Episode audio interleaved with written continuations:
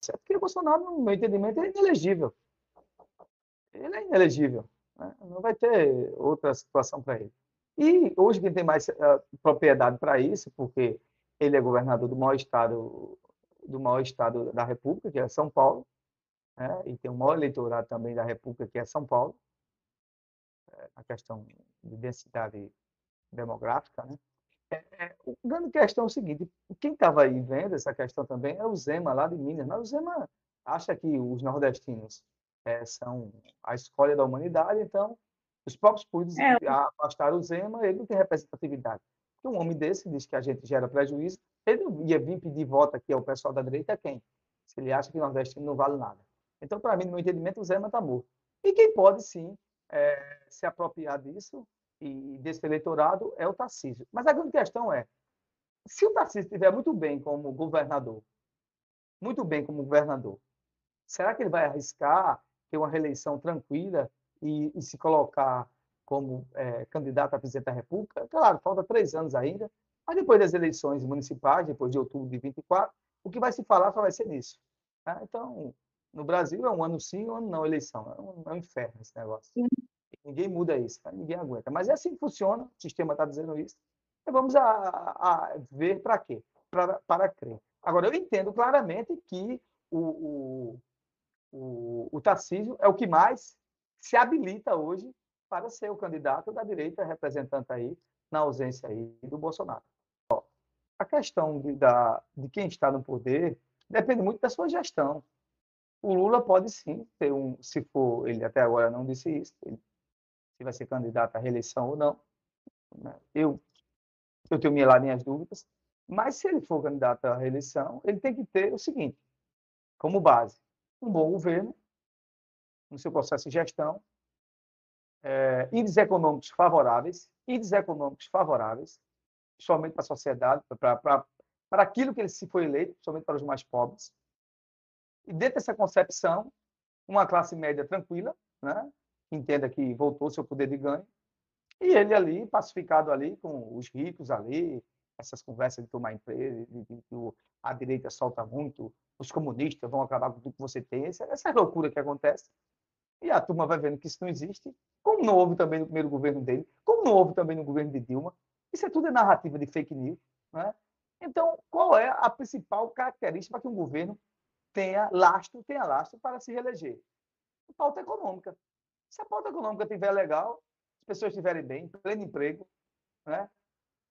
a, a, a questão social de, de, de fome, dificuldade está reduzida, a questão da segurança, e as coisas acontecerem, né? a saber, a saber também dos cenários internacionais como vai, vai se comportar. Né? Se fala de muito aperto econômico devido a guerras, essas coisas todas que acontecem no mundo.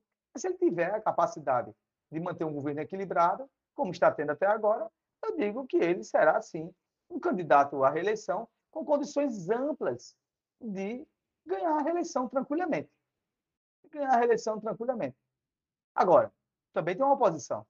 Se não tiver tão bem, isso não é quer dizer que ele vá perder, mas isso facilita também né, os campos, o, o, campo da oposição, no caso da, da, direita.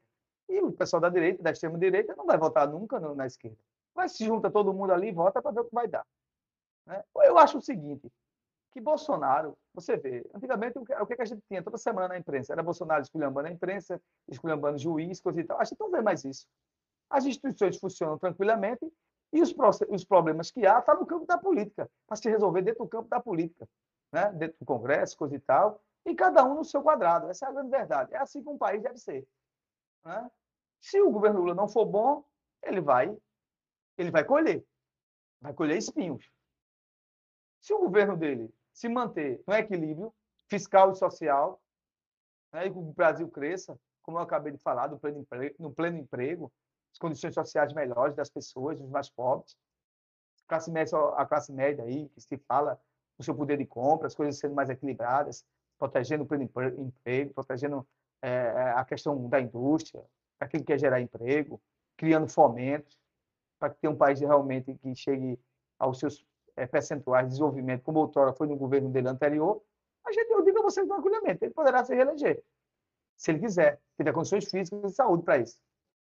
Agora, se tudo, for Se for para colher espinhos, tiver um péssimo governo, um governo que não foi muito na média, claro, e isso vai dar, vai dar é, amplo direito, amplo direito à oposição se fortalecer, amplo direitos políticos dentro da, de uma concepção de capital político, como em qualquer governo do mundo. Eu estou dizendo isso como, por exemplo, mesmo, o município de São Vicente, ah, o prefeito atual, a população entende que ele está fazendo uma boa gestão. Então, isso dá uma certa vantagem àquele quem vai se colocar na oposição. Né? Isso no governo do Estado. Se Raquel melhorar a situação dela, ela vai criar dificuldades para a oposição. Se ela continuar como está, o povo diz que quem vai ser o governador vai ser o príncipe, ele vai ser o candidato. Então, tudo é prognóstico. Tudo é prognóstico. Né? E política é uma coisa muito intensa, né? O que é hoje pode não ser amanhã. E a gente tem que estar atento a isso aqui. Isso acontece em qualquer ramificação dentro do cenário político, tanto estadual, municipal, federal. É assim que funciona. Então, pronto. Então, para que haja, assim, haja assim uma reeleição para o governo atual do PT, o governo atual se estabeleça e continue né, por mais quatro anos, tem que haver o feedback da população, dizendo, ó, o governo está legal, o governo está bem. Então, isso é que é importante. Isso é que é importante. Do mesmo jeito nas outras esferas do governo, tanto municipal né, como estadual. Em qualquer âmbito, você vai analisar por isso. Quem decide é a população. Se a população vê que não está bem, ou se muitas vezes a população, o, o seu governo pode até estar tá bem, mas a população quer mudar. E daí, vai fazer o quê? Não, quero mudar. Tá bom, mas eu quero mudar. Tem isso também. Né? A cabeça do eleitor é muito, muitas vezes, imprevisível. Muitas vezes ela cai sim dentro da previsibilidade das estatísticas. O caminho é esse. Mas muitas vezes você tem um capitão eleitorado, a, a administração é até interessante, né? é equilibrada, é boa, mas o povo quer mudar. Muitas vezes as mudanças são uma, uma tragédia, né? Se muda para pior. Né? Isso em qualquer instância, no município, no estado ou na, ou, ou na União, ou no governo federal. Mas, enfim, isso aí é cenário. E quem estiver observando esse cenário vai observar claramente o que é que vai acontecer.